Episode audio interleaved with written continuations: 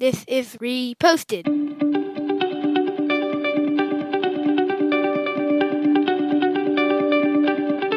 Every morning, Larry and I dig into a quote or idea that has caught our eye. Our hope is that our chat inspires you to never stop thinking and possibly challenges you in a new way. If you'd like to help support the show, please visit patreon.com slash reposted. Thank you for stopping by. All right. Uh, I'm super excited about today's topic because it comes from author Chip Gaines, who I like because he looks a lot like you. I don't know if you if you got that vibe, Andrew. Yeah, maybe. I, I think author Chips Gaines is not the correct uh, nomenclature for him. I think it's home builder and uh, mo- um, design mogul. A design but, uh, mogul. I, we'll, we'll give that to him. Hey, listen, Chip's multifaceted.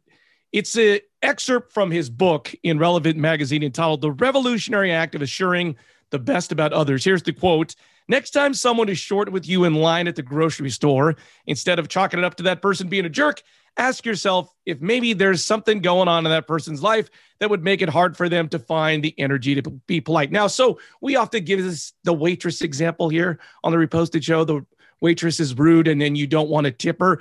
But one of when one of our friends is rude, we give them a pass, right? Because well, we know them, but our friends have bad days, right?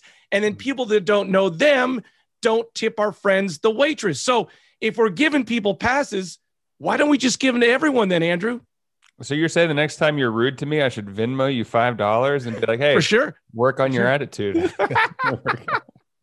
I think that I mean this is definitely true. And when you're sitting calmly in your house, or you're just sitting calmly thinking about this in general, you're like, "Oh, of course, um, I should I should be able to think about what what other people are going through." But in the moment when you're on your last nerve, someone can kind of push you over the edge, and it's harder to control yourself from seeing red. So I mean, I like the sentiment and something I try to live by, but I don't know the best way to try to achieve that by uh, when I'm upset. So we've actually had this conversation in my house, me and my wife. All we'll we'll be in an argument or a discussion about something, and I'm like, "Hey, can you just assume the best of me? You actually know me the best. We've lived together for a long time. You know me." And she still assumes the worst of me, the guy that she's married to. Well, do you have the best intentions, or is she correct? No, I mean not always, but this idea once again of whether it's your your spouse, your partner, or someone down the street why not get into the mindset of, hey, you know what? Maybe that person's just having a bad day and I'll give them a pass.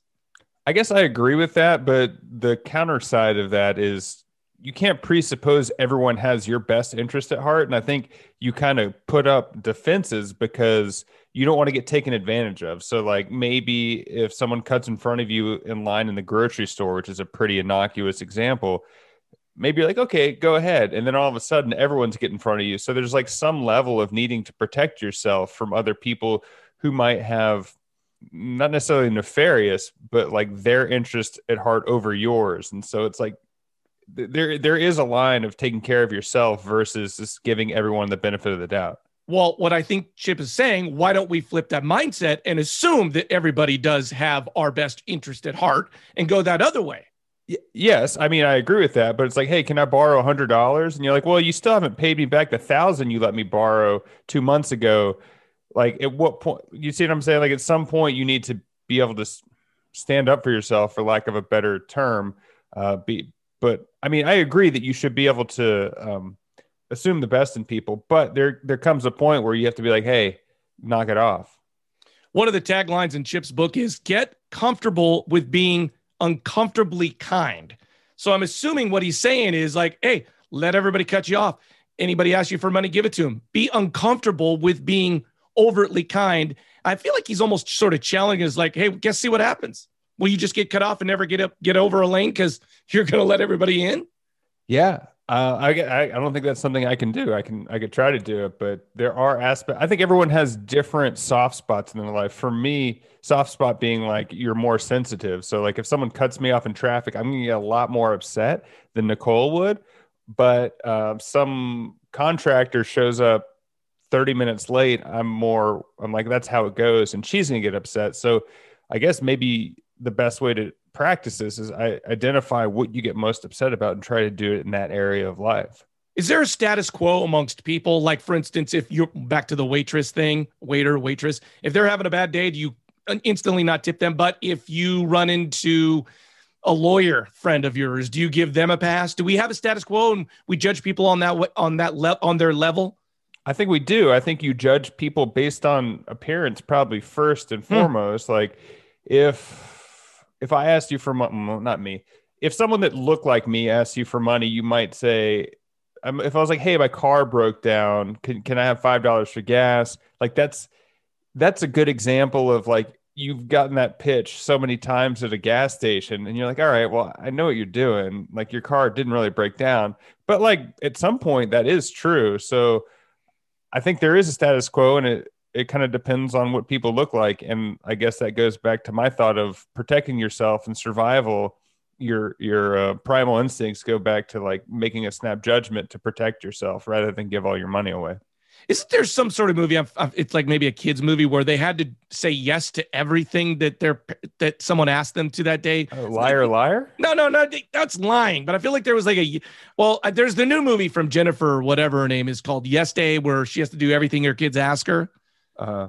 So I'm sort of like the adult version would be like, if anybody asks you for anything or anybody needs anything, you just got to say yes. I mean, that's that's the uh, improv 101 class. You just have oh, to say yes, yes to everything. Yeah. Which I mean, I'm flip flopping back and forth on this topic today, but like that is a better way to live your life. I think I've said yes more in my life in the last five years since I've been doing improv than I did before, and I would I would say that my life is happier now than it was before. Look at that. I like someone says like, "Hey, can I borrow ten bucks?" You're like, "Yes," and I have it in quarters. So you give them a roll of quarters. Um, this is something that I really believe in. It's, well, that was an example of not having their best interest at heart. Really, quarters is the same. It's the same. It's a ten dollar bill. Mm, well, maybe we can debate the way to pay people. Not like dimes. I didn't give them dimes. anyway, quarters. I cut you off. this is uh, like a little Larry personal theory. I truly believe in people karma, like how you treat people, not necessarily the ones you know, the ones you don't know, that comes back to you. You never know if you like you're in a bank and someone needs something like, hey, can I get in line or whatever? You try to be nice, not necessarily cutting. You never know if that person might become your best friend. I feel like if you're nice to people, that karma comes back to you in your relationships. I, I really firmly believe that. I think it probably does. I, I, have one last example that I thought of that's only happened once in my life. I've flown a lot. And I was on one flight where they made the announcement. It's like, hey, there's some people that have a tight connection. Can everyone stay seated so they can get off? And it did happen. I've heard that announcement a bunch of times, and most of the time it doesn't. And this time, the entire plane sat down while people scurried off. And that made me happy. You know what? If that doesn't happen on that plane flight, like whoever gets up first, they just straight boo him. The whole plane just boo. Right? Yeah, I think the people that are willing to cut in front of cut in front of everyone don't don't get affected by booing, but uh, that's all right.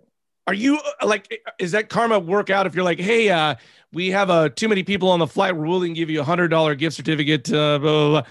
Is that like a nice thing too? It does. I think the okay. mob mentality, it just takes one person to get up. Mob no, mentality is a strong thing. No, but I'm saying like, you know, like where they're saying like, hey, this flight's overbooked. Does anybody want to volunteer to get the credit to go on a later flight? is that Karn is a good deed or am I being greedy because I want the $500 voucher? Is that, or is that both? I, I think it could be both. I've okay. turned down a thousand dollar voucher one time. What? Yeah. Where'd you have to be? I didn't have to be anywhere. I was, I'd spent two days in Amsterdam and that was enough for me. And I was like, I cannot spend a third day in Amsterdam. Dude, you had it. Uh, that is blasphemy. I got a Dutch friend who would punch you right in the, you know what? Spend another day in, in Amsterdam. the ear? No, the lower ball. Well, if you want to punch Larry in the ear, please reach out. You can find us at Reposted Podcast on Facebook, Twitter, or Instagram. I'm Andrew Keller for Liar Liar Jim Carrey. Thanks for stopping by.